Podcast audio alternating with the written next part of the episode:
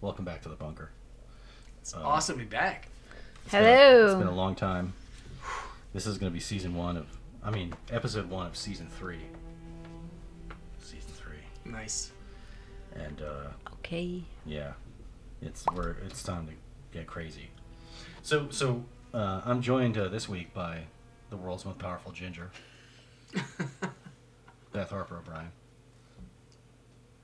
and my longest compadre, Hello. T.J. Miller. AKA Ted Lucius. Famous Thingus. I mean, true. I am really excited for this episode.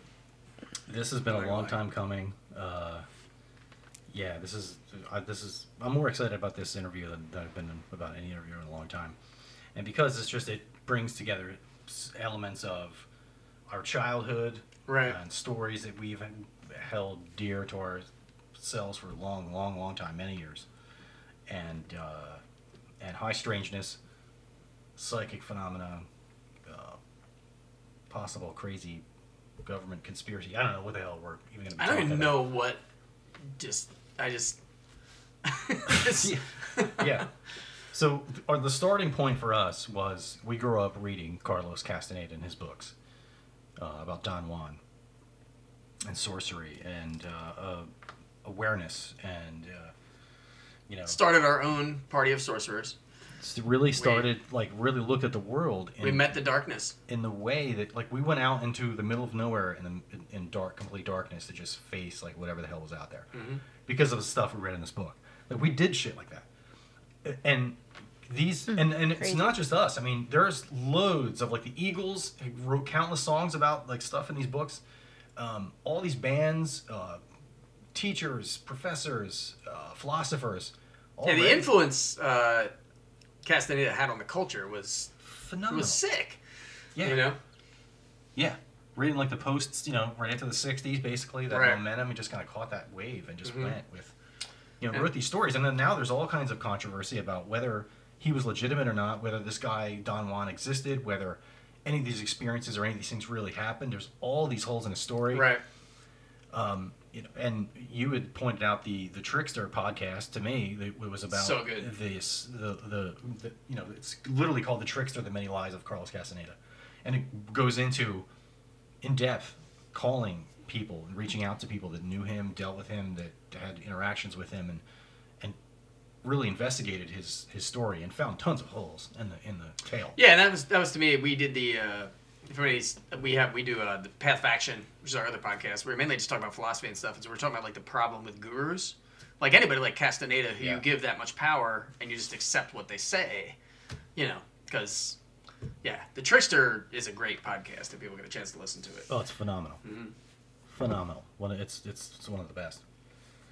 And so we come across this podcast, and we're listening to this, and it's going into all you know the talking to people that spoke to Castaneda and dealt with him, and you know all these people that had interactions with him and stuff.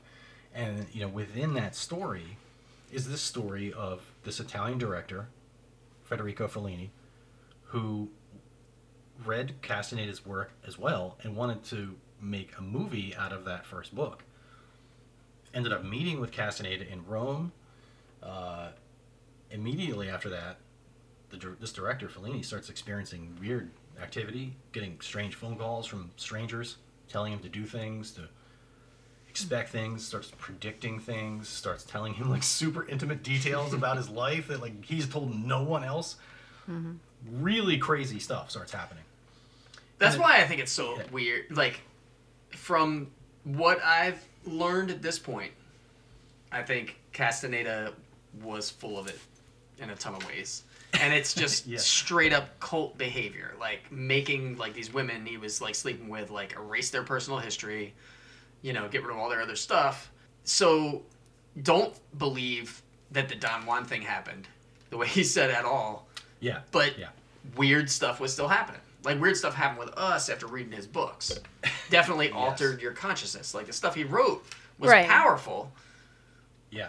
But did it happen, like you said, because he planted this and he messed with people's minds, and then he already put it in your head as a placebo effect?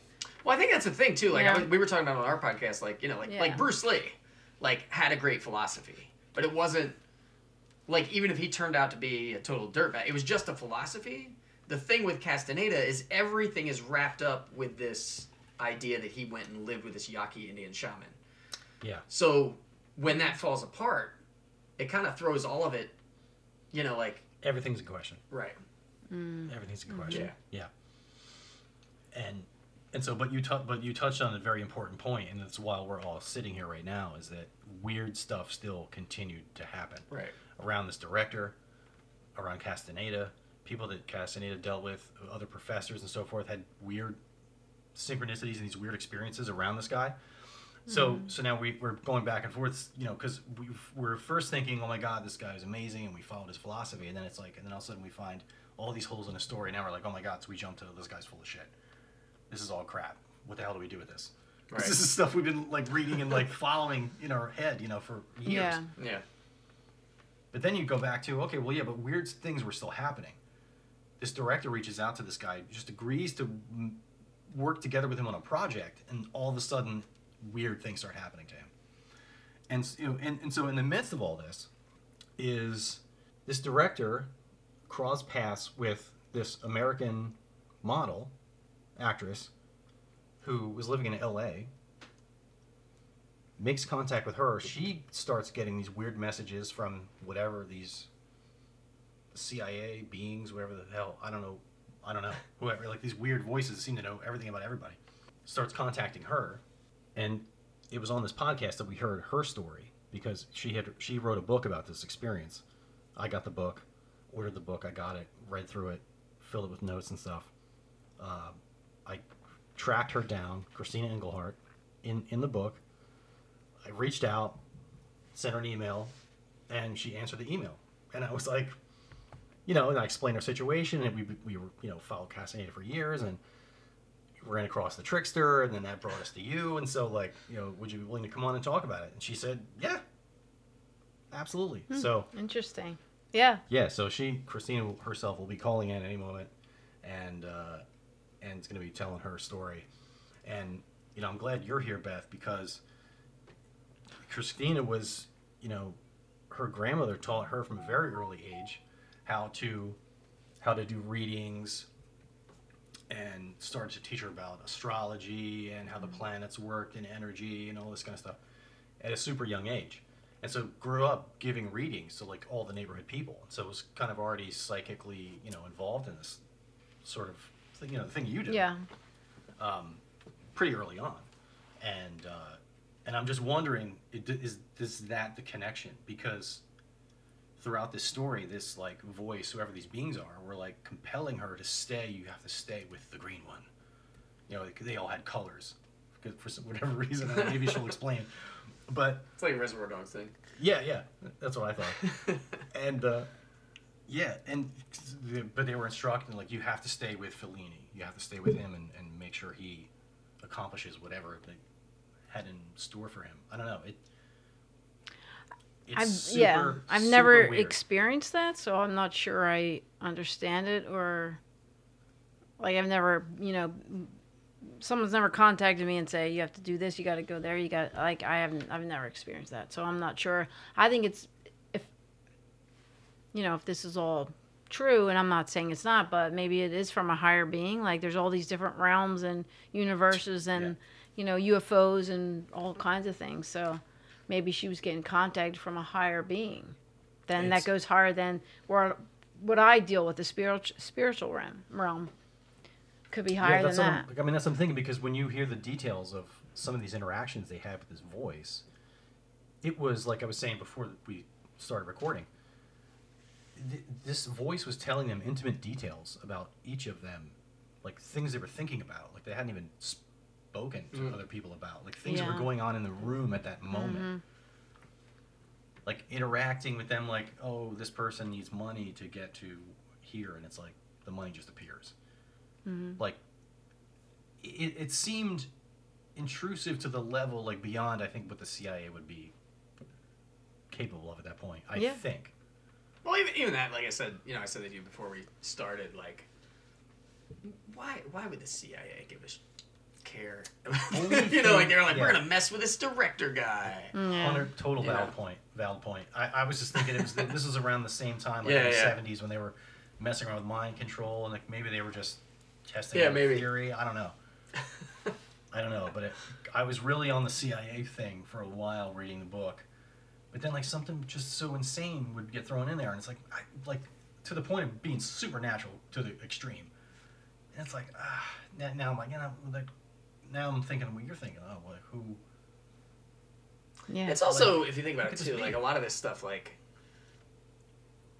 and not that the government is smart, but just let people talk. Like if, if there's actually UFOs and stuff and people seen them, just let people talk about it because it brings you think they're crazy. Yeah. You don't need to do anything to quash this story. Hmm. In fact, if you try to do stuff to squash the story, it makes the story keep going. Like if you just let the Yeah. people come out and hmm. talk, like yeah. you know, there's there's no need to There she is. do stuff. Oh my goodness. California. Uh oh. Do you want me to answer it? We should probably answer you. Oh yeah. Yes. Christina. Hello, Michael.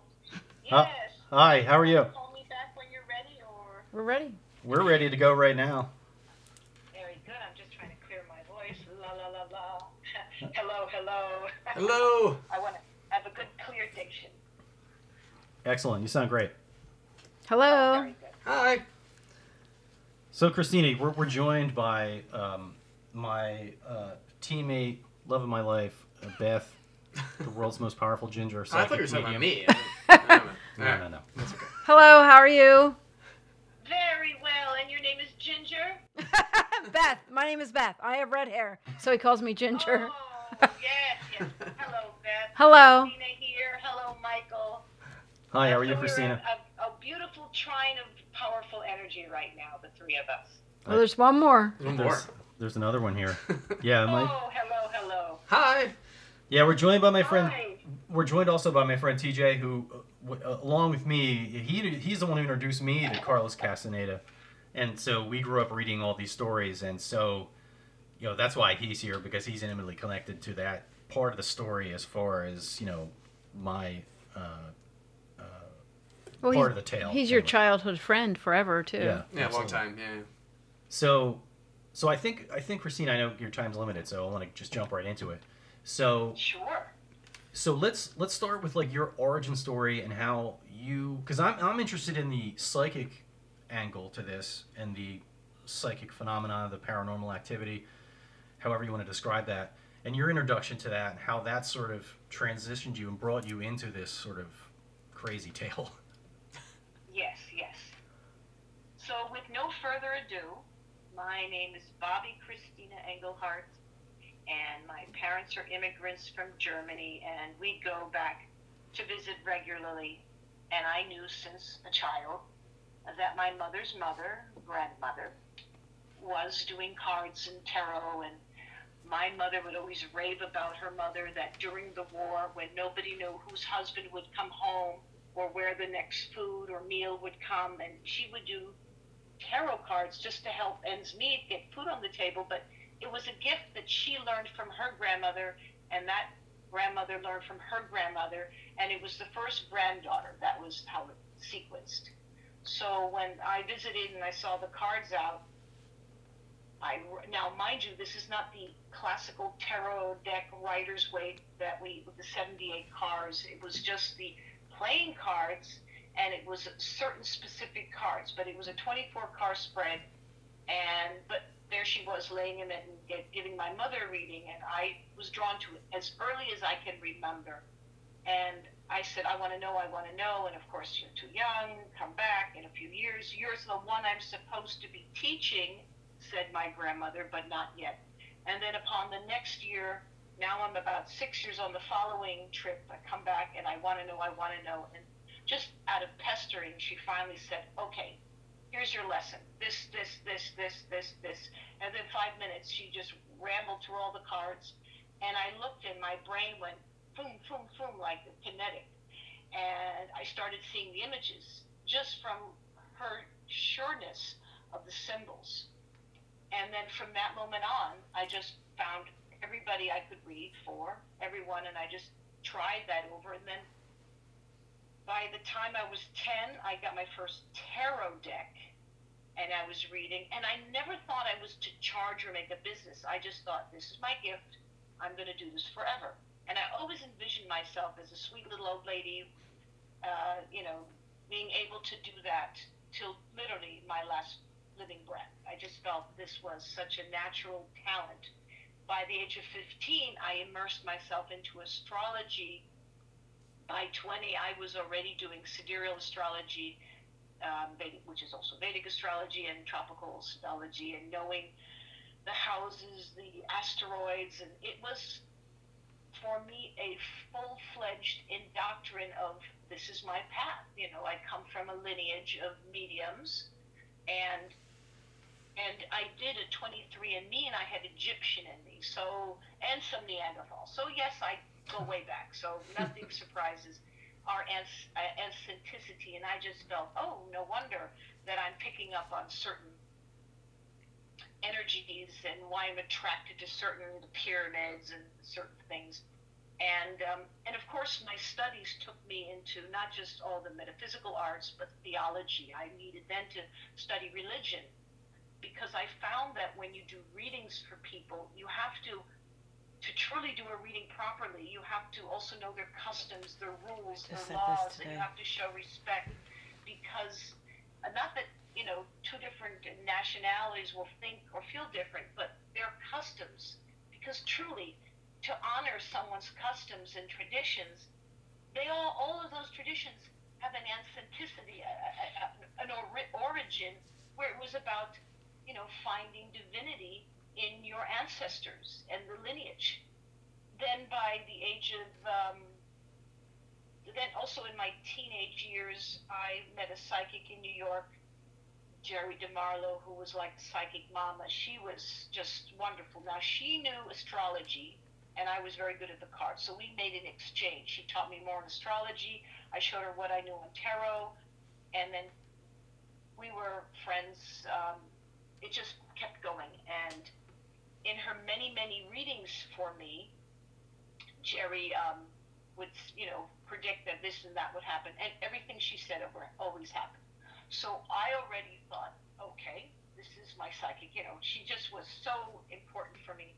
Until one day, she looks at my chart, she looks at my cards, and says, "That's enough. You got to get out of New York. Leave." And I mean, she said this in a very forceful way. Get out.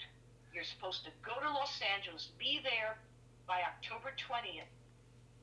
You will meet a very famous Italian director. You're going to travel to Rome. You're going to hear voices from outer space. Get out. Now, Oh boy. backtrack a little bit. Since she had never been wrong, and I kept thinking to myself, Rome, Rome, Italian. I knew Spanish. Uh, I, I, I, had friends from Spain, and I thought, well, you know, I possibly would go there. But no, she was very, very distinct. Now, um, in our friendship, and as I said, I, I, I treated her like a psychic mama.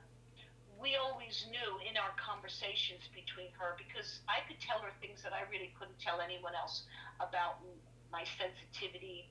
My as a child, I would stare at things, and I truly believed that I could move things. But of course, you know, later on as you're an adult, those are called childish things and child imagination. But I had a super vivid, and one of the things I always felt that I was watched by some kind of invisible eye, and I always felt that just in the, any dark alley, it, and it wasn't like a boogeyman or a monster. It was some higher being. I always felt that, and I also connect with angels. My last name is Angel Heart, so I just felt the presence, and that is probably why I was so deeply involved and wanted to know about theology, because you know in in Christianity and certain religions, there's in, in Judaism, there's these great angels that come as messengers. So, and a lot of religions, con, you know, use the word as messengers, messengers, angelic messengers, and to this day we don't even know who created the pyramids and, and how the exact due north the pyramid points are and the mathematical things. So, since that was always my interest, I always thought there was definitely an outside um, ability and remind you remind to remind myself and to anyone that when you're an astrologer and an astronomer and you look up at the stars and you pay any attention to science there's not a doubt in my mind in the unlimited amount of stars, galaxies, um, Milky Ways throughout, you know, the heavens, infinite. There has to be a possibility of Earth, and there has to be far more intelligence than here on Earth, because we're still doing very primitive things with all our great science. So those are always the, the contradictions I had about being here on Earth, knowing uh, great people to do great things, and then other people to still do very negative things. And so that was the, the element that I had wished for something greater to come by. And that was always something that when I felt that, you know, something watching, I would actually feel it was either a never negative or devil. I'd always feel it'd be something on a higher source that I could communicate with. So that's just a little backstory. So lo and behold, and Geri DeMarlo told me this. This is 1984. It was September of 1984, and she said, "Head out." And I knew the following year would be the harmonic harmonic convergence. So I just felt like, okay, this is time to shift and change. Geri says I have to go to LA. I gave up my apartment, loaded, bought a car, loaded it up with my some essentials, drove straight through to Los Angeles. I had been there a few times. Now, on another note, you know, I was because I have a big personality. I was already modeling and acting. I was the right height. I had a certain look and I already had a big life by the time I was 15 or 16, just with a certain amount of celebrities that I was very close with. And there we are. There I am. You know, now I'm in 1984. I'm 23. So I already had this big life in New York City and traveled the world. But okay, we're going to Los Angeles. I'm driving, and as soon as I get to LA, I I just stop the car and and uh, friend drive with me, and he says, "Oh, Christina, you can't park here. It says do not park." But I pulled into space number 13, and I said, "Yeah, but nobody has this apartment." And my friend looked at me like, "Oh, okay." As we stepped out of the car, I, out of the car, I heard someone yell across the fence, "Hey, lady, you can't park there!" And then, lo and behold, I yelled out, "Well, nobody has apartment 13." And the guy says, "Yeah, that's right." I said, "I'll take it." Instantly I got an apartment, and it was a furnished apartment. I was like, boy, I'm on a roll. And literally, coming to Los Angeles, things were falling into place. It was quite unique. Now comes January 20th. So now, six or eight weeks later, you know, I came in preparation, and I had a friend stay with me because she didn't want to be alone. And I said, fine. And she said, oh, you want to go out to lunch? You want to do this? I said, no, no, today's October 20th I don't know what to do, but I'm, I'm going to stand by the phone. I don't know what I'm waiting for. And I thought maybe I should go out to lunch with her. And I said, no, when you don't know what to do, stop and think and just like be. Lo and behold, the phone rings around 6.30 in the evening, so I waited all day. And it was a girl that I knew. She and her and I had a fallout. I trusted her and she broke the trust. It was very disappointing, but she calls me out of the blue and says, You don't like me and I don't like you, but I have a dinner with an Italian director and I can't go alone. And I called everyone, and you're at the bottom of my shit list. And I'm desperate to go, but I can't go alone. Those are requirements, and would you go? Now, normally I would have said the big F word and hung up on her, but she didn't know that I was there. So I said, Yes, I'll show up well, a car, give me your address, and a car will come pick you up. And lo and behold, a limo comes, picks me up uh, an hour and a half later. I get down, I get into the car, and there she is. Sybil, we'll call her Sybil, and this entourage of men. And hello, hello, hello, and I'm Federico Fellini. So, oh my, Mr. Fellini, I love your movies. Oh, what an honor. So now we're driving to a restaurant, Trader Vic's, which is now no longer there. But Trader Vic's was a very famous restaurant for many years. So we sat and down and with this table of eight, and we're all eating food. And Sybil says, "Oh, Mr. Fellini, Christina, you know she does tarot astrology." And he said, "Oh, I like that." Oh well, you know I'm spiritual, and she opens up her purse and says, "See, I'm spiritual because I have a crystal." So I open my purse and I pull out a crystal. And she opens her purse, pulls out another crystal. I put my purse and I hand out everybody at the table. I, mean, Fellini's laughing. This is a, a scene right here. I said, okay, we're all spiritual We all live in Crystal, and um, and so the evening was one of those tete-a-tete with Sybil. And so the evening's coming to you know an end. We finish our dinner, and I'm thinking to myself, okay, I left New York for a dinner. Okay, so I, as, as we're getting back into the car, I said to the entourage and Mr. Fellini, I said, uh, can I invite you all up to my apartment? I have a slideshow of the world. I take some very unique photos. I'd love to invite you. And um, Federico said, yeah, sure. You know, he brings his entourage. Of course, Sybil, the dancer, she was a dancer, says, no, I, I, I'm too busy. I have to be at the ballet in the morning. Okay, so she went off and so now I have Fellini's entourage, and you know, I turn on my projector and I'm flashing against the wall large sizes of images from Hawaii, where I've been all around the world as a photographer. Now I'm showing pictures of Tulum, Chichen Itza, Uxmal, Uxmal, and you know, just the whole Cancun Peninsula.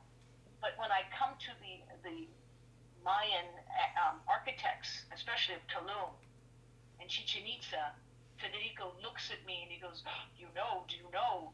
Did they call you? Did they tell you? Do you hear the voices? Oh my God. And I'm thinking, mm, okay, I don't know your voices. I hear my own. I wasn't quite sure. And okay, thank you very much. Beautiful slideshow. And they leave. And I'm thinking, oh my God, I give up everything for a dinner and a slideshow. And they're gone. And I sat up all night thinking, this, this was meant to be something. I mean, that Geri predicted the Italian director on this date. So I stayed up all night throwing my runes, my I Ching, my coins, you know, anything and every metaphysical art I had, and just wrote pages all night long. Now it's crack of dawn, and I'm thinking, I have to give him this. But what hotel was he staying at? I have no idea. So I think I'm going to have to call every hotel. And, and as you know, most celebrities don't leave their first name. Right. All right, yep. fine. First hotel I called was there. I got it in the first try, which was the Hilton. And maybe, maybe in back of my mind as we ate at Trader Joe, Trader Joe's, Trader Vic's. We had our dinner at Trader Vic's, which is near the Hilton. I don't know. I took a first shot, and yes, Mr. Fellini is here. Great. I didn't need to know his room number. I threw a jogging suit on.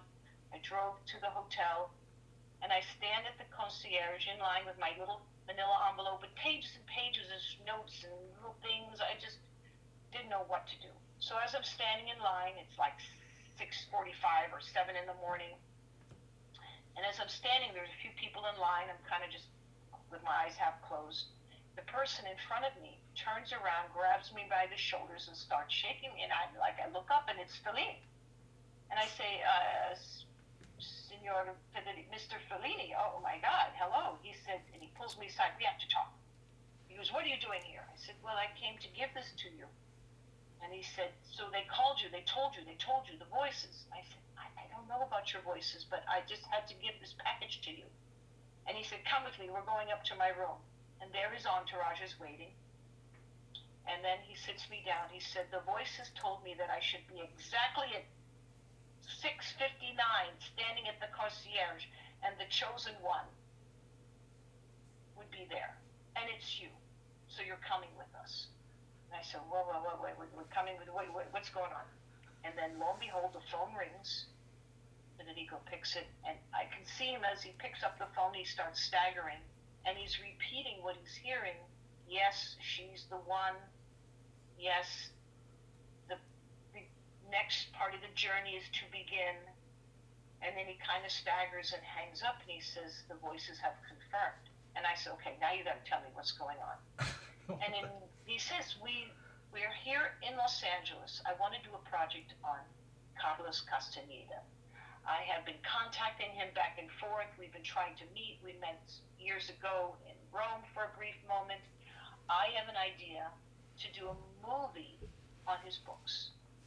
Castaneda. I'm not sure. I'm feeling this, but I want to meet him. I want to see what's you know what's going on. But the minute that I started planning to meet Carlos, the phone starts ringing. This strange voice that's reading my mind and telling me what to do, and I don't like it at all. He says, and but it's too freaky and too strange, and so they last night said that someone from my entourage must have a dancer, knows a dancer, have their dancer come, but must not come alone and bring a woman, a female.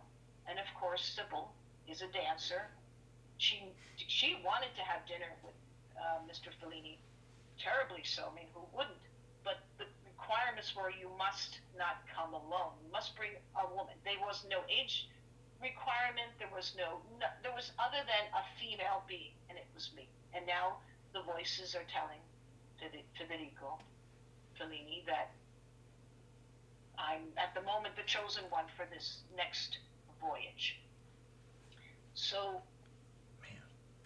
of course, I said, "Well, I've read all of Castaneda's books. Oh, I love Castaneda. This is this is amazing. This is now." And I and I kept thinking, this voice. I, I I didn't quite understand what this voice was, and so as we discussed, and now I'm going back to my my home, my apartment, to pack and get ready because I was definitely up for going to to meet Castaneda. And when I get back, Federico calls and says, I'm having problems. You know, we promised someone else, so uh, Sybil, to come on the trip, and everybody's fighting. So um, I'm sorry. Um, when we come back in a few days, we'll meet up again. So I was like, oh, oh, all right, that's a bummer. Wow, that was strange. Then my phone rings again, and it's the voices. and now I'm hearing them. A metallic voice. Sound, I felt like I was in a walkie-talkie. And as I'm holding the phone, I began trembling, shaking, sweating. I mean, I felt something like I've never felt before with, with this connection. In a high, in a strange metallic voice, they said, "You have to go. You have to find a way. You must be there." So that's when I said, "All right, I'm going to drive to Tulum," and I loaded my car and I drove. I knew they were flying the next day. I got a head start on the road and just drove nonstop. Slept in the car, stopped for gas, drank bottled water or whatever I could find at a gas station, and went there. Because I had been there several years before, I had some acclamation of where some of the hotels were because I enjoyed going there to my photo shoots. Lo and behold, I reconnect with them. Now everybody's impressed, like, wait a minute, how did you get here? And then we continue to do the ghost, this goose chase, trying to get Castaneda. When we finally meet up with him, do this tour through the jungle, you know, we tell him about these voices. We tell him why is he doing this. Federico was sure it was Castaneda playing a prank. And he turned white as a ghost and he says, I don't know what you're talking about. I'm not doing anything. And he literally disappears, never to be seen again. So, of course, they're flying back. I drive back. And then within three days, we'll all re- we meet again in Los Angeles because the voices had not stopped calling. And they said that they had nothing to do with Carlos Castaneda. That was not who we were to follow, that they were something much different. Um, and that they had an assignment, a message, and a project they wanted Federico to do. And we assumed it was a movie because, you know, greatest director, ideas for a movie. And then the voices gave us all, instead of names, they gave us colors. Federico was the green one. Andrea De Carlo was the blue one. Maurizio Grimaldi was the yellow one. I was the pink one. Um, Tullio Pinelli was the violet one. Um, Filippo was the white one. And so we were all given these colors. And we were all told to buy musical instruments, which we did. And then we were told to meet up in the hotel room at midnight and we would be receiving some information. Of course, we're in the room making all kinds of noises on our guitars and synthesizers that we, that we bought. And lo and behold, we are just making a ruckus, and it was almost too funny. But I kept saying to the group, I don't think it's about us really playing a song or, or making a sound. I think what they're trying to say is that sounds on the instrument and us being colors, that if we only learn. See, I think we were very primitive. I think these voices, which we asked them, what do we call them? And they said that we should call them you. I don't know if it was the letter U or Y-O-U, but you. And so I thought, oh, you know, very much like when you say thank you, bless you. I felt that that the you was important because when they contact us, they needed us for that energy because it was very draining to receive any com- um, connection with them. And they used the telephone. So I just thought it's, once again, back to the music night. I thought this is not working, but we're not getting the picture. We're actually trying to make something when it's much simpler. We're supposed to, we should have been, been learning what each, like the, the color blue, what note is that? The color pink, the color green. I think if we would have done that, we would have actually maybe had some success. But we were all giddy and, you know, exhausted from the journey. And uh, at the end of the day, we're, we're still confused. And I think I was the one who was trying to find always the metaphysical angle to it. And then, lo and behold, those phone calls from the voices, soon as I get back home, they're calling. They're calling three, four times a day, me, particularly me, and telling me what to do and what not to be afraid of. And I just listened because I was so in awe and shock, and also that, that vibrational sensation I had. And I truly thought, these guys must be from outer space because that's how they talk. They, they never came across that they were in this physical presence. And by the way, they would read my mind. That was to me why I thought this can't be Castaneda because I would be in my room by myself thinking something and they would call and answer my thoughts. And this went on, by the way, for for the rest of the year and Fellini, of course, returned back to Rome. And we are now calling each other regularly because the voices are calling to tell me to tell him this and for him to do that. And then I just said, I'm coming to Rome because that's what they wanted. The voices wanted me to be near him. For some reason, they used me, between Federico and myself and Tullio, we got the most phone calls and were given the most information. And of course, Andrea and Maurizio, they all thought that this was all Carlos Castaneda. And other people to this day thought it was Castaneda on some level tricking us, being tricksters, and it could have been, but that would make Carlos Castaneda far too powerful because what the voices were showing me was truly unexplainable. I mean, they would tell me not to do something, and in that moment, that object would disappear right in front of my eyes, or things would move across the room, and I did not think Castaneda. And they, the voices themselves, said, forget Castaneda. We have nothing to do with him. So Federico is terrified. He's frightened, but my presence is a solace to him and, and comforting. And of course, then I now begin a life in Rome. We work on several projects together. Finally, he does his last film, The Voice of the Moon, which he interjects his interpretation. But before the film comes out, he does um, with Milo Manara several uh, to satisfy, because the, the voices did not go away just because he went back to Rome.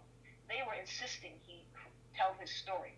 So in the Corriere della Sera, every day, front page of the largest newspaper, the whole page was ta- newspaper was taken up, giving snippets of this journey, and it lasted for six six series of different parts of the story, and it became such a cult success that then Milo said, let me do a, you know, in a, another magazine called. Corto Maltese is a graphic uh, magazine that does, you know, all different kinds of um, gra- uh, graphic novel artists um, and tells their stories and whatnot. So, because Milo is so highly regarded, he got it's again sectional series. Again, the story more being fleshed out with illustrations from Milo Manara Corto Maltese. This Fellini story further devolved, not just you know this brief, wide brush strokes that he did in the Corriere della Sera, and again, the cult is even building. People who are fans of Corto Maltese, they're buying the magazines, and everyone wants more and more. To the final conclusion, he does a graphic novel with it all together, and it's beautifully done. The artistry is beautiful. Of course, he has me running around naked the whole time. I, you know, but that's Fellini, so okay. What can I say? And in this graphic novel, he says this is a true story. So he thought that finish that, the graphic novel is out, and this goes on from, okay, so the story happened in 84. We start doing um, the graphic novel in 86. And then by 1988, he does his last film, The Voice of the Moon. And, and by the way, I'm there throughout. And Federico, I was like his token uh, sidekick because he'd go out and he'd always take me along with him and um, such a such a blessing and an honor. And of course, the voices never stopped, and they kept trying to prove to him that they were powerful. And the more they tried to prove it, and using myself, the more that he became very weary and afraid of it. For example, at one time, um, I was, you know, I still flew back and forth from LA until I really got situated because I still had to organize my life, close all my apartment down in Los Angeles, sell my car and such, that they, the voices called and they said, we told the green one not to go to, to this place. And we warned him. And you tell him, call him now and tell him we warned him. And they hung up or disconnected. And I picked up the phone, I dialed Rome, and there's no ring. All of a sudden, I hear a voice breathing very heavily. So I go, Federico? And he said, Christina? What are you doing on the phone? I said, Well, the voices just told me to tell you that they warned you. And he starts crying. He said, I just fell down the stairs and I'm picking up the receiver to call the ambulance, and it's you in this moment telling me. And come, come back. You must come back. I, I, this is too scary for me. So that's why I kept going back because it, it was almost as if every time I was away from him, he, he felt more threatened. So I felt like I was a little protecting angel. And of course, he loved that I did tarot astrology and I Ching and runes. So, you know, wherever I was, pull out the cards, do the cards, do the, and, and he was so generous to like show me off to all his, to all the public and the people of Italy. And I did all the television shows. So it was a huge success in some way. But, you know, I had to be very careful how far I told the story because I'm already sounding like a space cadet. And that's just, as I said, an example. But in one of the times that I'm always taking directions from the voice, um, um, and they told me that we can call them, it was them, it was a collective energy It wasn't one, and they, they, they referred to themselves as a we, a collective we, but they wanted us to call them you. And at one point they said to me, you can ask a question. Now, up until that point, I never asked a question. I just listened and did whatever they told me to. But I was kind of thrown aback. Oh, I could say something. Oh my God, my brain's thinking, do I ask about Jesus? Do I, what do I ask? And I just said, is there reincarnation? He said, yes there is reincarnation. Most of us reincarnate hundreds of times. And in fact, you have reincarnated hundreds of times, and you are one of us, Christine. Oh, you are one of us. So we'll always be there with you and for you. And then they hung up. So I was like, what do I do with that information? Okay. Well, that doesn't surprise me. The way my I didn't think I was from this galaxy, nor Chloris Palladium. That was, you know, the dog star and the binary star system. I always felt attracted in that direction. So, but that was the kind of information I was getting. Another time, they said to me that I should um, go to Rome, Well, they didn't say Rome. They called and they said, "We want you it was like in a few days from now. They, It was like 10 days. We want you on this date to stand in front of Cafe Greco at midnight. And they hung up. So Cafe Greco, the only Cafe Greco is in Rome. So okay, I guess I got to fly back to Rome because I was flying back and forth, and you know, right after I first met um, that uh, October of '84, was flying most of the first three four months of '85. I flew back seven times, and I was running out of money. I wasn't working, and so here I'm supposed to fly back midnight at Cafe Greco. I'm thinking, what the? So out loud, I said, "How do you think I'm supposed to go and get the money?" You know, and I'm just talking to myself in my apartment by myself. And no sooner do I say, "How do you think I'm supposed to get the money?" and where, where am I going to pay for this? My doorbell rings. Now you can't get to my doorbell because there's a security gate. So I open my gate, my door, and I look and there's nobody. So I wonder how that somebody rang my doorbell, but I look down, there's a shoebox. I open the shoebox, there's fifteen hundred dollars of cash. What? Well, of course, that's my money to fly round trip to, to go back to Rome. That is This insane. is the kind of stuff this was going on nonstop. This was, and I was getting three, four phone calls a day. I'm surprised I have some sanity left. But I think that apart from what they told me, if, if, if I believe, you know, if, I, if I'm with one of them or not, at, the, at my human logic, I just said, okay, you know, I have a big spirituality, I have a big curiosity, I have a big metaphysical studies.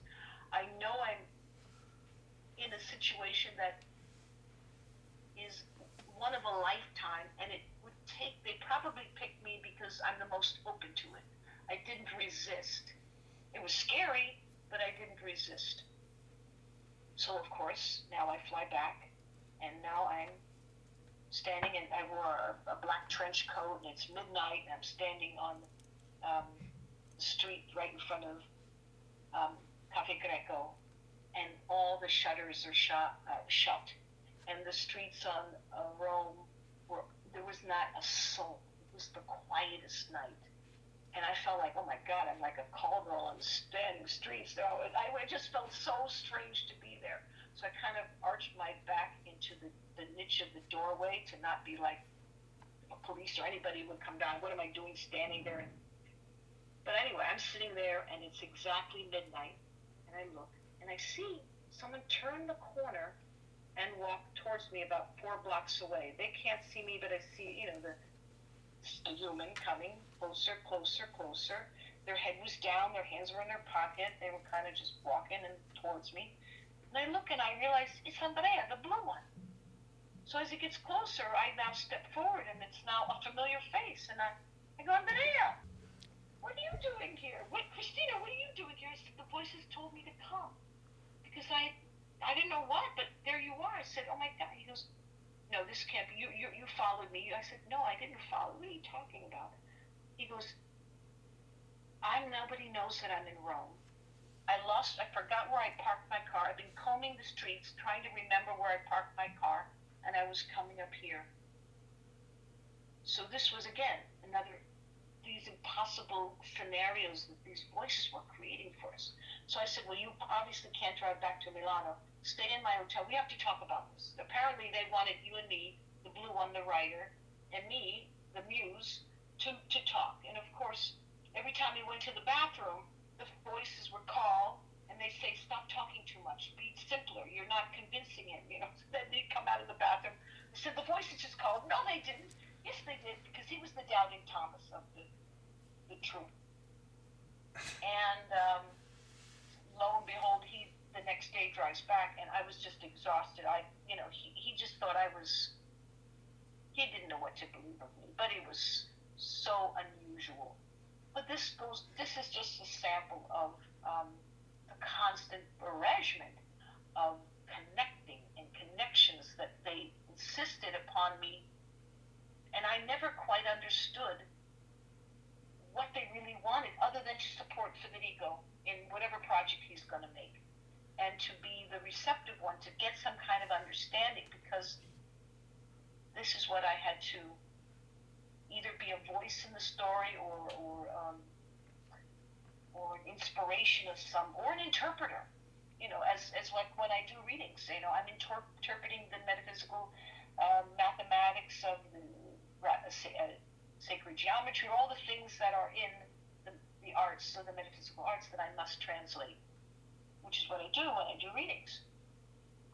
So, following shortly after, while I'm in Rome, I am taking a nap, and I'm awoken from the nap, but I can't move and I can't open my eyes, but I see I'm surrounded by this alien face, this face shifting with big eyes. It was like, you know, when you look at uh, mercury or an oil spill on the wet streets, it kind of shifts blue and green and kind of like silvery blending, and that's what their faces were.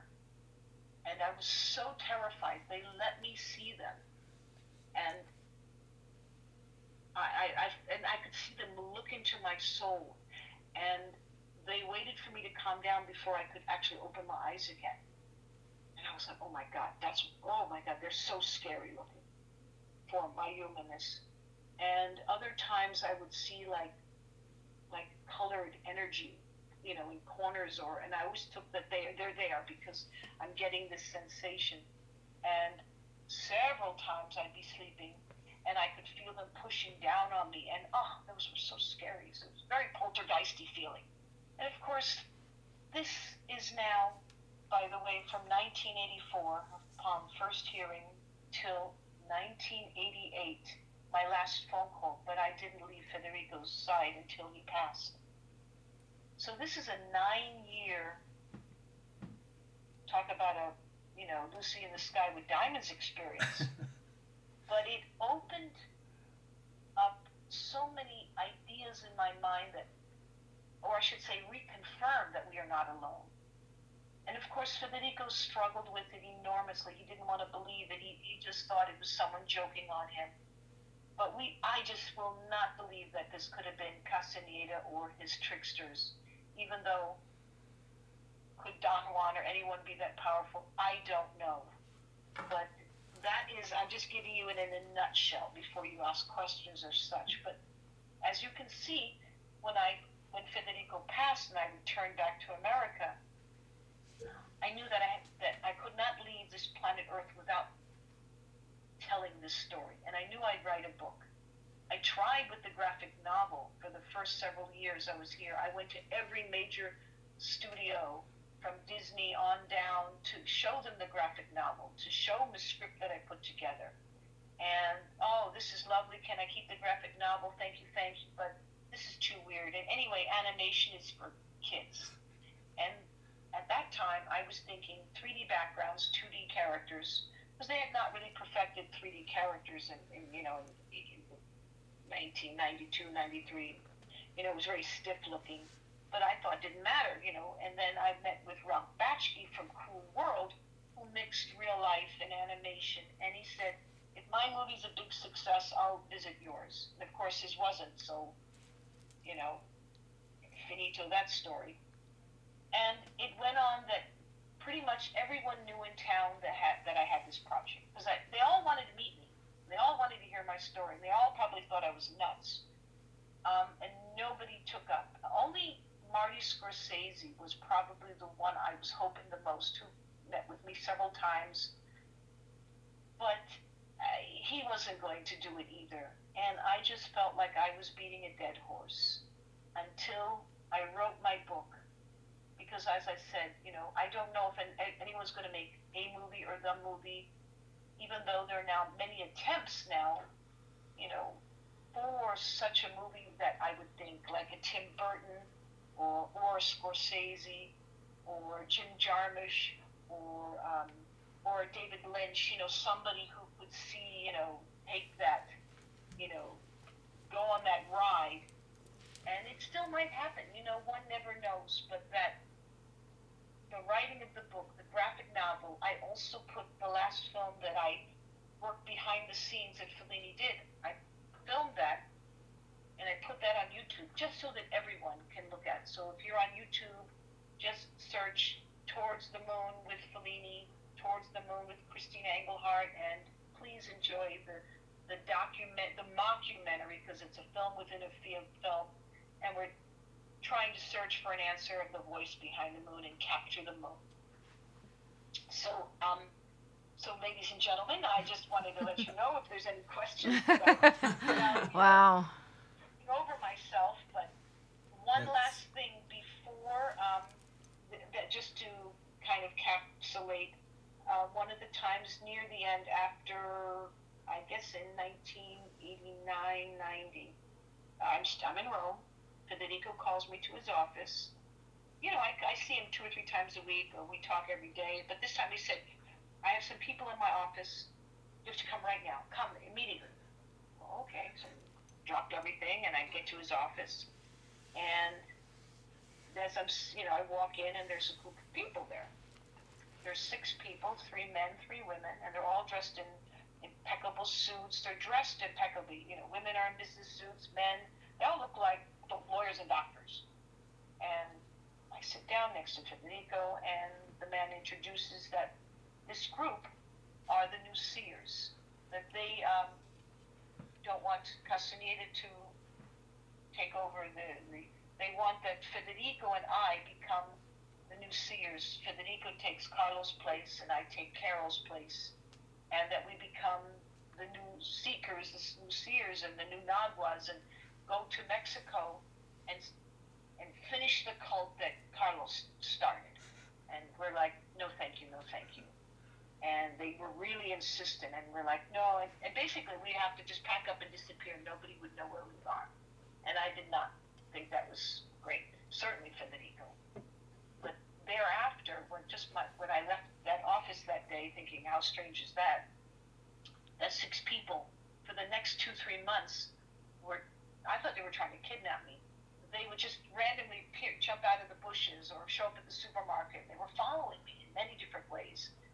And that was strange until I just said, I'm not going with you. Forget it. And I, I, I, I eventually didn't leave the house. I was, I was truly afraid to be kidnapped. And um, never to hear from them again. So, that in a nutshell, obviously there's so many jewels that are in the book but you can see with a story like that, you couldn't just forget about it. Oh my god.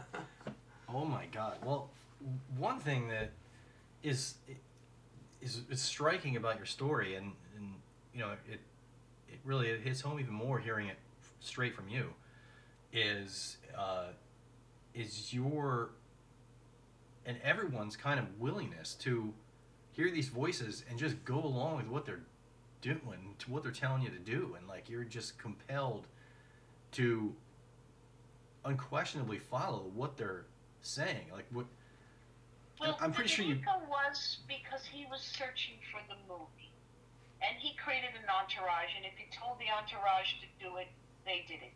And from his entourage, they were not. The entourage was not getting the calls. It was Federico, then his writer Tullio, and it was myself. Okay. And once you hear these voices, you're so awestruck. I was the one. Federico went because he thought it was a project. Then once he went back to Rome, he was, you know, and he finished the graphic novel. He thought, I'm done with this story.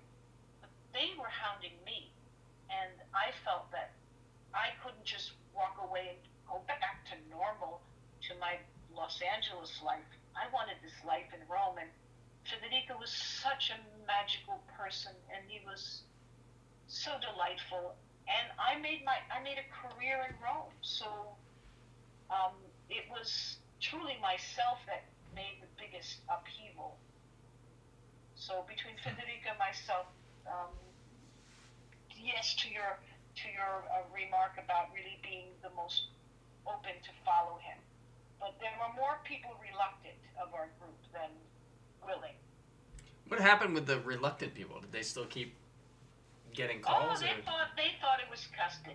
Like uh, Andrea and Maurizio, they uh, they well they thought it was Castaneda. So they thought that I was just they didn't know what to make of me. Andrea wrote a book called Yucatan, and but he characterized us all, and my name in his book is Ricky, um, and he made me a car salesman.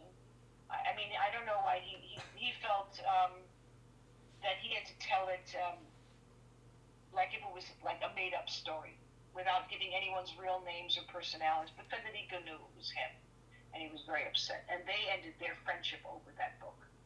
Um, Maurizio was a upset because he spent so much money to do all these travels and trips and no movie came about it. And his father, Alberto Grimaldi, who entrusted his son to get this movie off the ground with Fellini, didn't. So he was just thinking we're all a bunch of wackadoodles.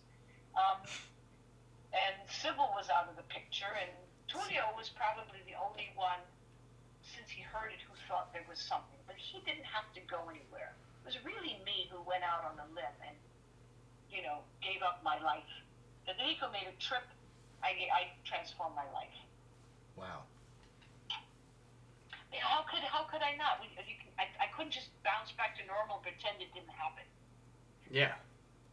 Yeah, that's for and sure. that was Geri DeMarlo. She said, You're going to live in Rome. And I lived and I loved Rome. And I became Italian citizen. I speak the language fluently. And um, it was magical. It was a magical time of my life. I think one thing we can all agree with listening is that Italian names are awesome. Yeah, Italians are.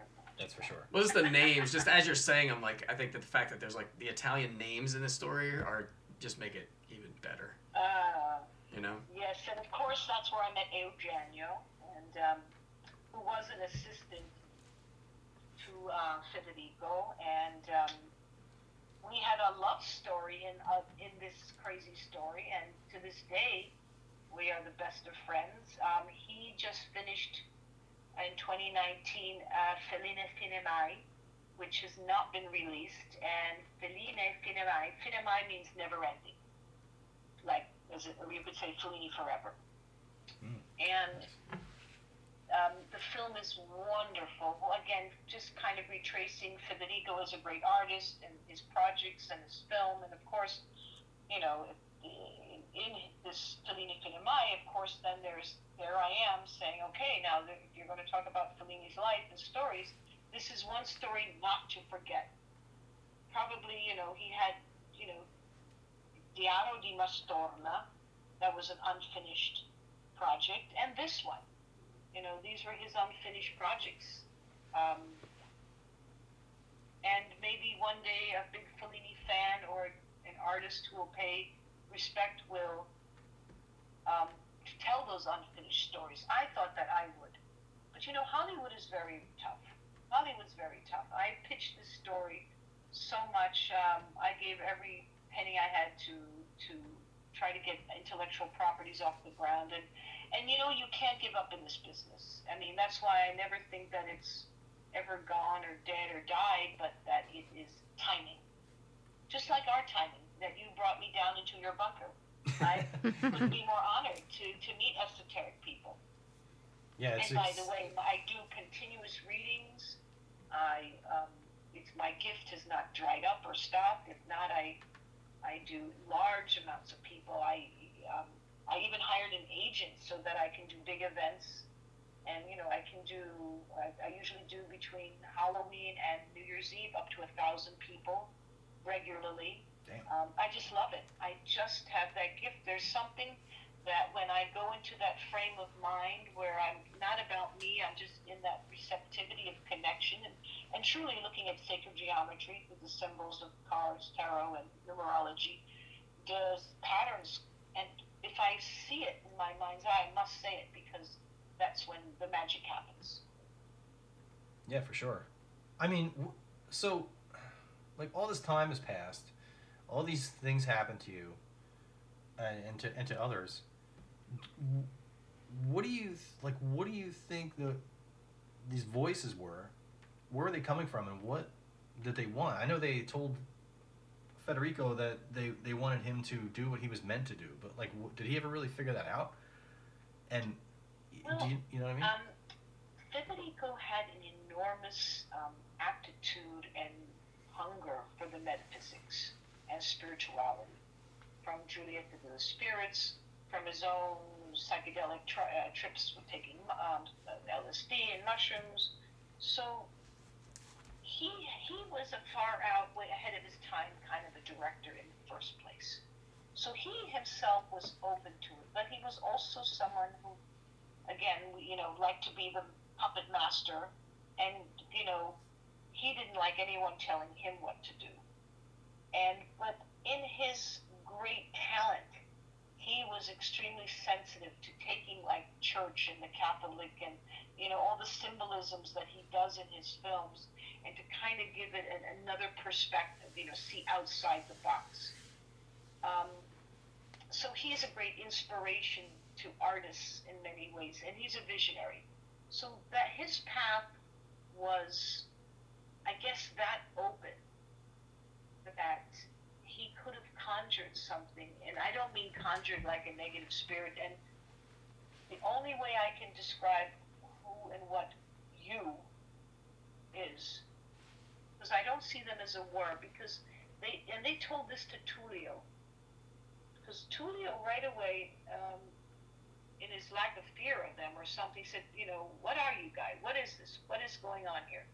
And they said, you know, we've never been born, we never died, we're an energy outside.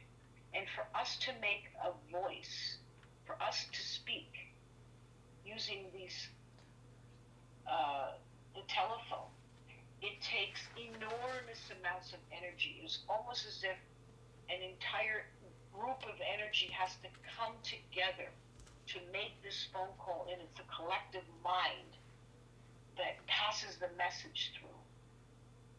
So I almost, my gut feels as, as if they are interdimensional.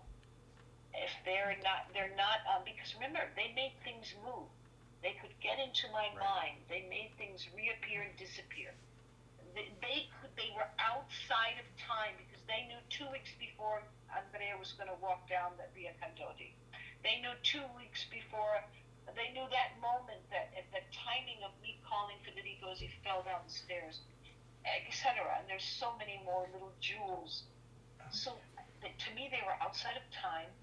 So that's the fourth dimension, and they could do that was that dimension. So as I started really paying attention, I felt that they were dimensional beings. If they've never lived or died, they're not on the human flesh. They ne- they don't have eyes, ears, nose, and yet what they appeared to me it was a shape shifting, humanistic, like with a head and shoulders, but you know, I didn't see a real body. I just saw like this cloaking, shape shifting energy. So I felt that that is where they are. And so, by you know, if you, ladies and gentlemen, in your own esoteric hunger, you know, I, I, I know that there is more than three dimensions. We know time. We know there's so much microwave, macrowave. These are things we cannot see. Just how our even cell phones are working is, you know, a miracle. You know how magnetic energy works. There's things that we, we don't know. We, we didn't invent. We discovered. We, we, we haps, happenstance upon it. So I'm, I'm, I'm still believing that they are hopefully, you know, I, I if they've never born or died, they they are still wherever they are, and and I felt in writing this book, it was my way of bringing the colors back together. You know, obviously some Tullio's no longer with us, and and uh, Federico's no longer with us. You know, what whomever is, but you know, sometimes it does take someone to show a, show a light upon that maybe there is a greater research to happen. Um, when I saw Interstellar, and you know, there's a couple of movies that I've watched that, you know, other great directors were thinking, you know, trying to tell stories from the fourth and fifth dimension. I thought, oh, we're getting closer. The, the, the, the artistic mind is getting closer to tapping into what this could be. So it's not so, and, and therefore, if it's dimensional, we don't need a spaceship to come from Pleiades to the United States of America or wherever. If you're interdimensional, that might be where the black hole exists. You know, there, you know, this is all that I don't know, but it has me so curious to meet like-minded people who are themselves saying, "What could this be?" And what did Carlos Castaneda tap into? He himself had no magic, but maybe Don Juan and the, and the, and the Toltecs speaking of the Nagual and the Tonal and all that was truly magic at that time because, you know, there is magic. You know, centuries before us, there has been tribes of people who have were able to feel the nature, and you know, if you're into alchemy, and if you're able to blend things and, and do remote viewing, you know, there there's all, we're just we're just so much in the kindergarten of spirituality as humans. I, I'm just trying to get into some kind of first grade. Hmm, yeah. Yeah, And, and tell me, and in, in your regards, what are some of your metaphysical understandings? Because I do think it takes it takes an understanding to be open to phenomena. Yeah, like I began investigating the paranormal on in, a, in an official capacity after moving into a a, uh, a, a very active house, um, actually with TJ, who's who's here also, um, and he, you know, I don't think was there as much as I was, didn't experience as much as I did, but you know, that sort of sent me down this path. Like I need to investigate this like officially and figure out what's going on. So I joined a group. That's where I met Beth, and Beth came into the group as a as a from the psychic medium angle. I came into the group from like the official like a, a tech angle. I'm gonna set up equipment. I'm gonna like you know in, you know record EVPs. I'm gonna catch something on camera. You know use equipment and prove or disprove this. Blah blah blah whatever. So that's how I came at it. Um, and then Oh, I started investigating with Beth, who was a medium and really wasn't interested in any of the equipment. Actually, like she would just walk in and she would honestly be experiencing stuff in the space, like on the drive over there. She'd already be like writing stuff down. Um, and so she's the one that would interpret stuff like I was experiencing. I'd walk into a room and all of a sudden I'd be like, "Well, I feel like dizzy all of a sudden. What the hell's my problem?" And she's like, "Oh yeah, you feel that too? Yeah, the spirit just walked by, or something, you know." And would describe it and all this stuff, and then lo and behold, we'd go back later and I would replay or my recorder and uh, like there was voices of a person that matches the exact description of this person she was talking about. So And wow. so she like brought me along to the more psychic Yes. angle of things. When I went into it, I was I thought originally that was all bullshit. To be totally honest, Uh, she made a believer out of me just because she like would talk about stuff and describe a woman, and then like later on I would play a recorder back and there's a woman's voice like answering us that we didn't hear. You know, with our ears, and and then I look into the historical records of the building, and like, oh, there's that woman by the exact name, the exact time period, like that blew my mind. And so, Mm. yeah, Now, this is interesting because exactly with what you're saying. So, you know, at working, for example, on on the, uh, if you want to say ghost realm, meaning that once living uh, beings who are trapped in a dimension. Because where are they? You know, they, made the painting move across the floor, or the floors creak, or the voices. So, see, this is where I think this fourth or fifth or some dimension that a, living once living is now kind of stuck there for whatever reason. You know, talk about energy because it's all energy. And so here, what I was dealing with, they were not born on this earth, but they can move through that kind of dimension where phenomena can happen. Oh yeah, I think um, Christina, what you experienced is way beyond just talking to the dead, talking to spirits. Um, you that you are, you know, the people that are communicating with you, you know, by the telephone, they're definitely from, like you said, a different dimension, um, coming through the wormhole, whatever they, whatever they, how they did to contact you is definitely not spirit of loved ones who have crossed over. It's more along um, listen to you talk, it's more along like you know the UFOs and another different dimension higher than the spirit realm. But now, mind you, um, because I've had a life of esoteric readings since I've been reading since I'm a child, I've had many ghosts appearing to me. I've had many phenomena. Um, like I always felt the energy of maybe something watching, but ghosts um, liked me a lot. I would, I've, I've seen so many of them that I thought that I must be a magnet to it. But then I Mhm. was, I'd also delve into the psychic phenomena, and um, just so often and just you know doing readings for people and then i'll say oh i have to tell you something. I don't know why i have to tell you this. There's a message. And my ears will start ringing or i'll start feeling something. And Yeah. people will start crying and, oh Yeah. my god and so forth.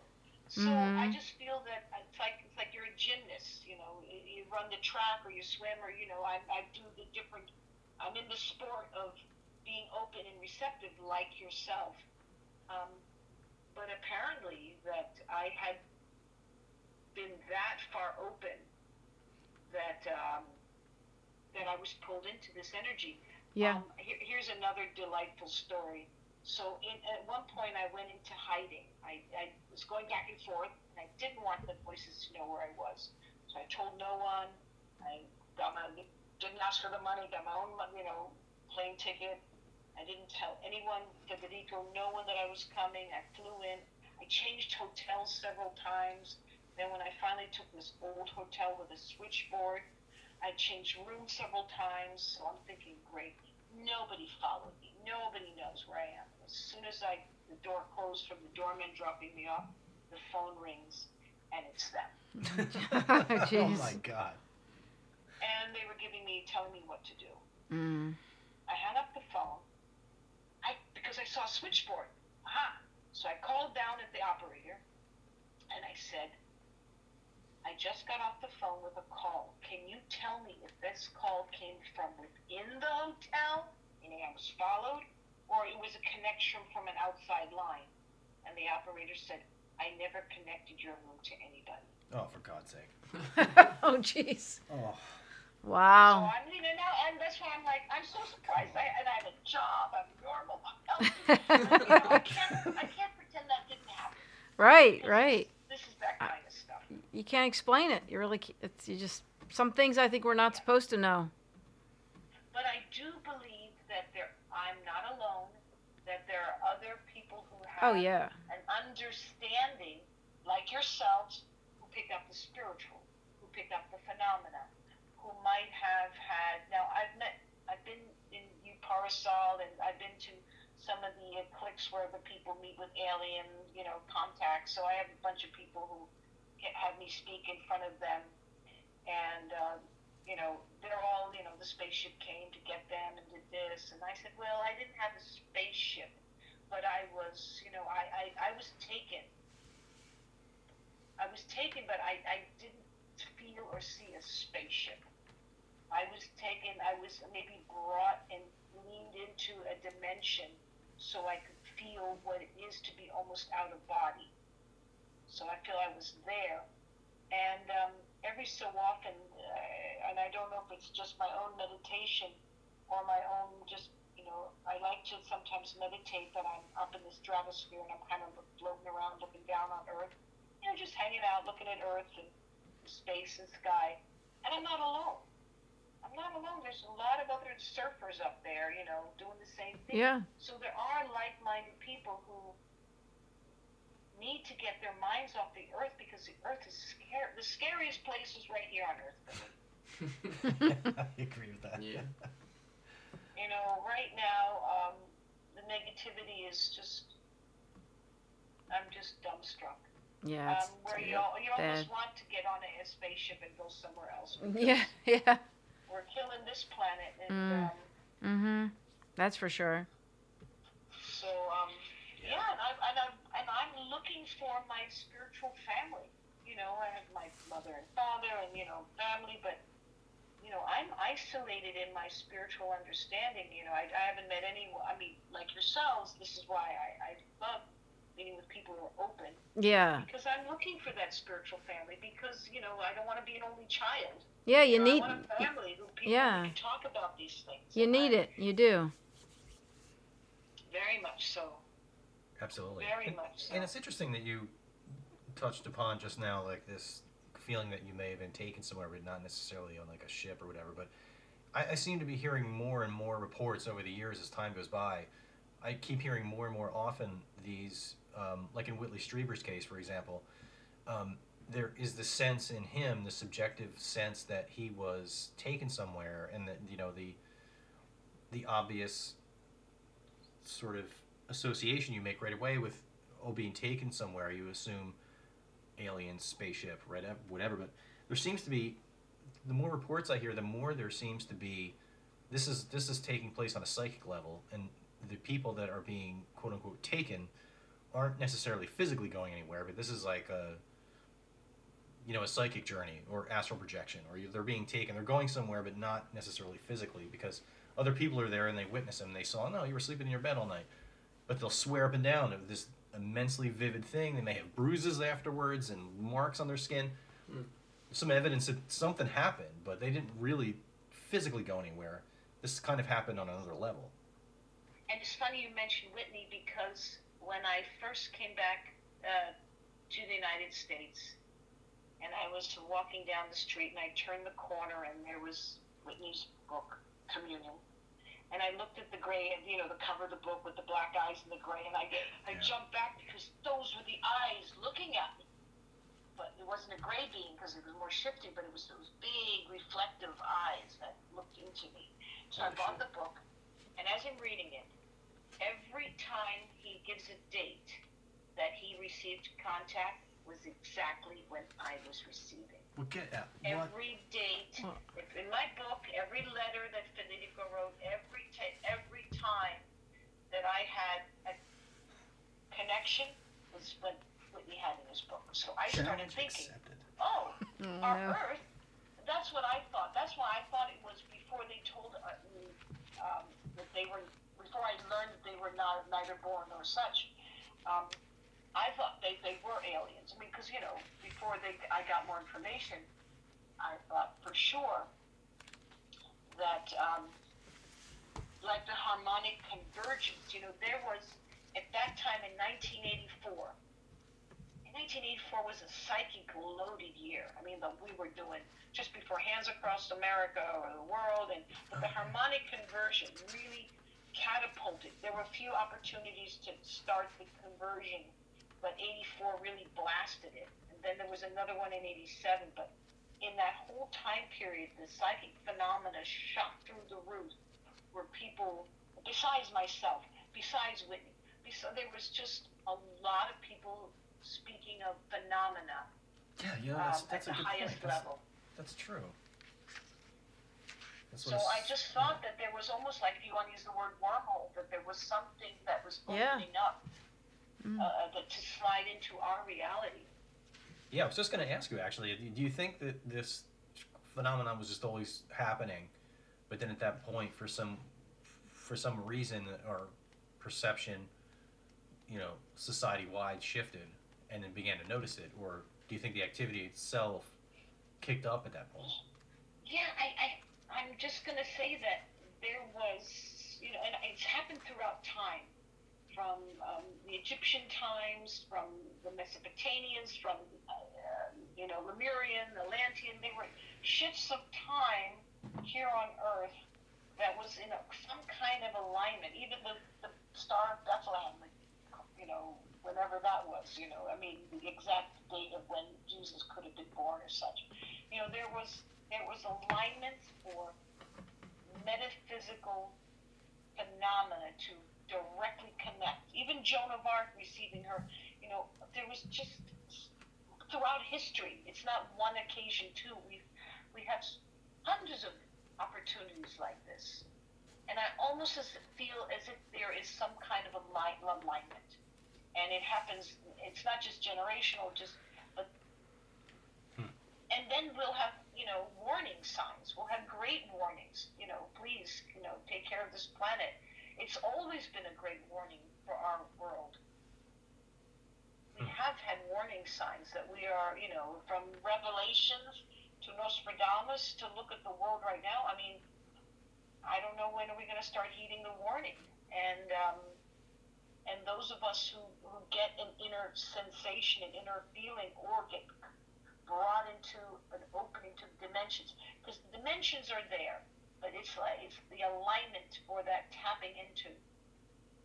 Just like when when um, Beth, when you do a reading, or when any of us are in that space Yeah. where it's like you don't know why you're saying what you're saying, but it's just coming out of your mouth, Right. and you know that's when you're on. Yeah. When you think too much, you're off. It's like I, I I- I don't know where this is coming from, and usually that's when you're so accurate because that's a connection. Yeah. Because our brains are all electromagnetic field, and I think that is we if we remember the le- um, magnetic electro field, we'll still hold on to it. And I'm telling you, um, the 5G and a lot of the stuff that's going on in the world, I think it's it's it's shaking it up. I think it's ruining some of the electromagnetic force that was once organic. Your phone. Yeah. Yeah, that's Yeah, that is. That's a lot of radiation in the atmosphere, and we, we don't really know what Oh, the my effects of that are going to be until Yeah. you know, a few years go by, and then it's like, we oh, this it caused the arms to So fall I off. do hope, I do hope some, um, some great storyteller comes to us and says, um, and let's add to your story. Yeah, that'd be great.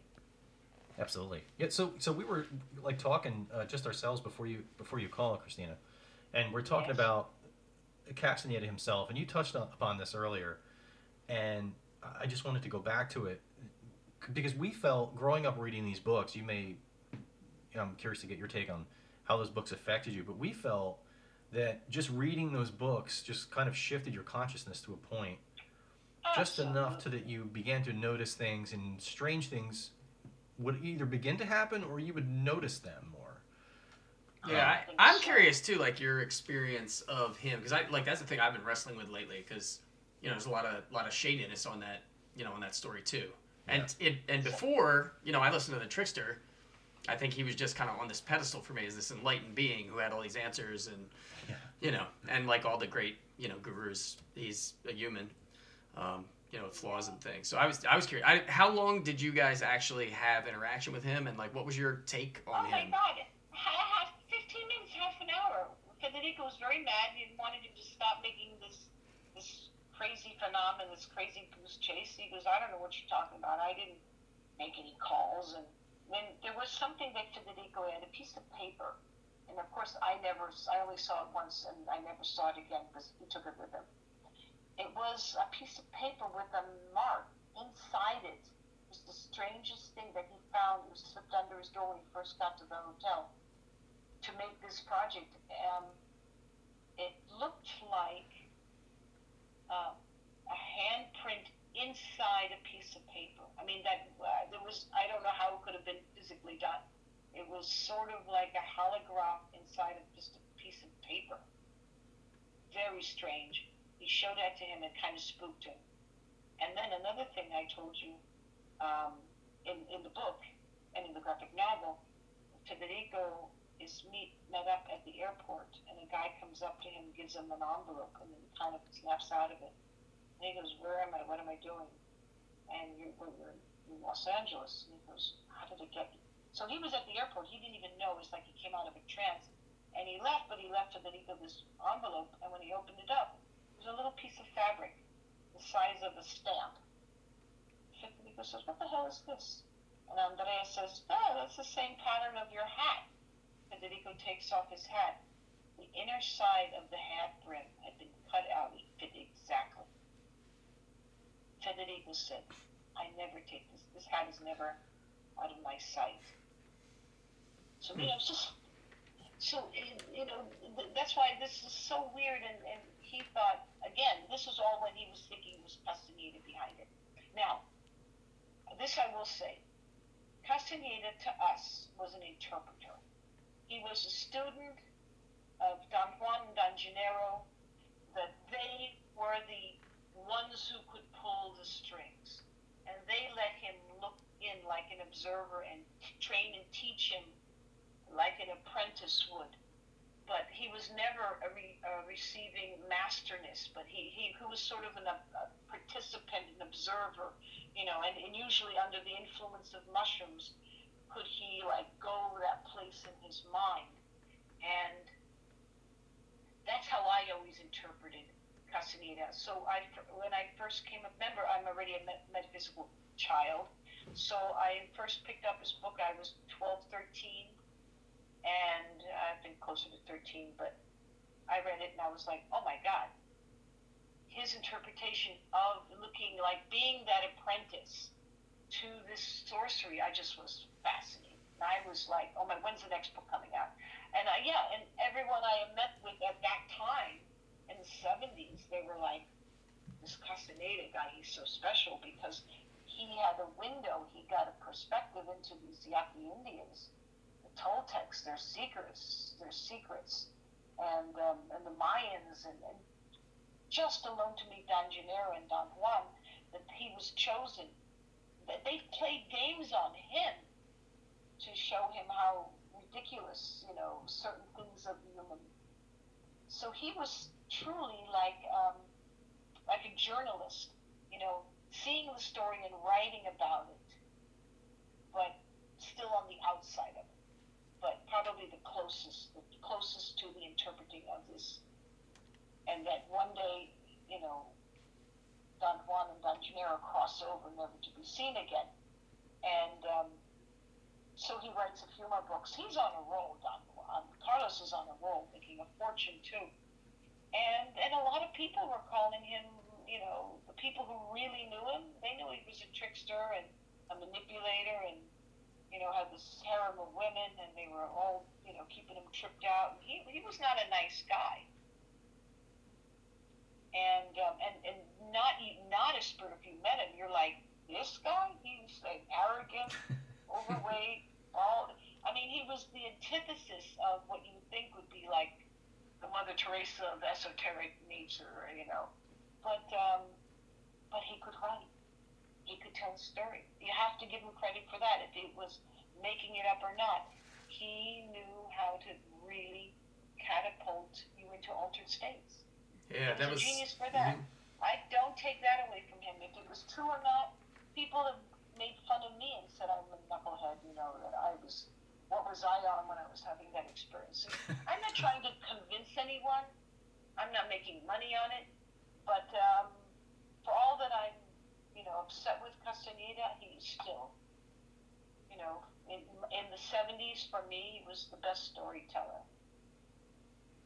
That, um, Yeah, that's the thing we keep coming back to too. Is like no matter what you know is behind it or whatever, like the stories, the books were written in such a way that put you in these altered states. Like we experienced it, and you know. nobody else was, and, and, and you know, the way of the peaceful war, they all followed. You know, as you know, Mhm. you know, being a young apprentice to, he had, he definitely um, opened the minds of many people, and I, I applaud him for that. Yeah, I, But I uh, it had, does anyone read the book The Apprentice from Amy Wallace? I've not read not. that. No. No. Amy Wallace, now she unfortunately she's passed. She had as soon as she wrote her book, she died short. That was one of the things when I knew about Amy Wallace. I thought I was going to tell my write my book and something was bad going to happen to me. I didn't believe it. I went ahead with it. But um, Amy, she was one of Castaneda's followers. She really was a big follower. She knew him. She did drugs with him.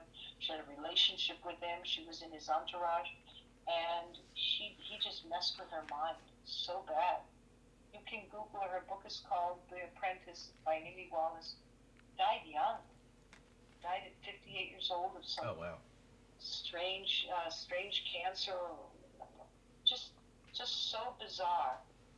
And she writes, and lo and behold, as I buy her book, I'm turning to a page, and there she talks about she's with uh, she's with Carlos, and in walks Federico Fellini with his German American blonde lady with the frog ring, and I still have the frog ring. And I'm like, okay, I got, I got. But um, it's not, it, you know, she talks about how devastating to follow him was. Yeah. Wow. Yeah, I can imagine. Yeah, we were sort of following along with the Trickster podcast and just the uh, you know the dark sort of cultish aspects of of his of the group and stuff. And it, again, it's something we hadn't thought about. And wow, it you know it sounds like it was pretty dark stuff. Um, Yeah. I often that's where I, we didn't want to have any part of that. yeah yeah I don't blame you with that. Course, but it- So, one thing I one thing I have thought about is do you think that because people that you know people that were affiliated with Carlos at the college you know experienced some strange things around that guy as well. And, and, and so we're going back and forth and back and forth on one side of the fence to the other. And, you know do you think that you know Carlos may have made up the bulk of these stories but like but um I think he did tap into something. I think he met up with enough shamans in the, in the Sonora deserts and spent enough time. I do really believe he did tap into other people's magic and wrote about it and probably had his own psychedelic interpretation through and of it. and that was in his mind transported him di- dimensionally, which is maybe what. Here is where I could say. Here is where I could take the Carlos Castaneda and my story and see where some pattern is because the voices said it's not about Carlos. Don't follow him. But Hmm. what he was dealing with, where Don Juan and Don Genaro were, they were traveling over to a dimension. My voices, I say mine, the ones I experienced, they were from another dimension. So now you could say, well, wait a minute. You know, there's not one dimension, there's multiples, and there's not just one energy from the other side, there's probably multiples. And so there is where there could be. He's just the author and the storyteller of it, as much as I am of mine. Um, he did it his way, and he's brilliant in one way, but ultimately, he was learning about some kind of dimensional pull from these mentors. If they were real people or not, or if he took just shamans that he met along the way, had a sample of what they were teaching him, and then ran with it and made a story. But he still had a feeling, and, and, and it opened up a portal on some level that he might have not even realized. Hmm. And it's not so much And that, that would Him, explain his, his but fear that when you know you approached him and Fellini approached him with a voice and he became uncomfortable. That would that would fall right in line with that. Yeah, he was freaked out by. I mean, that was so unusual. Now, and and, and again, if, uh, uh, with your information, take Carlos out of the picture. He's the storyteller. But what he's telling you was Don Juan and Don Genaro were able to travel into some other realm, and they talked about it. And I think that is the, in, in, in many different words, of the, the, the dimension wherever you want to call it, the third, the fourth, the fifth, the sixth, whatever that shift was, that they were receiving from some other place. That wormhole, I like that idea, you know, if you want to call it. So, because, you know, that wormhole is, is accessible anyone who can go that deep, or be in the right place at the right time, or be in the magnetic pull or be in, in the vortex. You know, there's different vortexes on the earth that you know you get, you get closer. So in that case, there's some of there's some people who can glimpse into it, and Carlos glimpsed enough to write uh, to go off and tell great stories using symbolisms. As uh, is what Fellini was being at the right place at the right time, being trying to be pulled into something to tell also be a great author of a story. Except Fellini was reluctant. He didn't want to be told what to do. Hmm. Interesting. Very interesting. So I, I think that is, um, and you can even say Jesus Christ came, and some of the great metaphysicians they came from this this dimension where, you know, this this voice, inner voice, was giving a message, insightfulness, of transformation. That's a good point. You know, magical realism to me. Yeah. I- and when you draw the distinction between, you know, these people that Carlos is writing about and these things that they were supposedly doing in this book, but then you and Fellini are literally experiencing that same stuff, but Yeah, For real, If like- it's a unified field, That's if so- we use the word unified field, we just have to we can come at it from all different angles and each have our own interpretation of that. And at the end of the day, we're kind of talking about the same thing with different perspectives. hmm, yeah, Yeah. interesting. Yeah, you could say that about a lot of religions, you know, that are Shoot, essentially saying Oh the same thing, God. just cultural Yep. differences and so forth. Yeah. oh, for sure.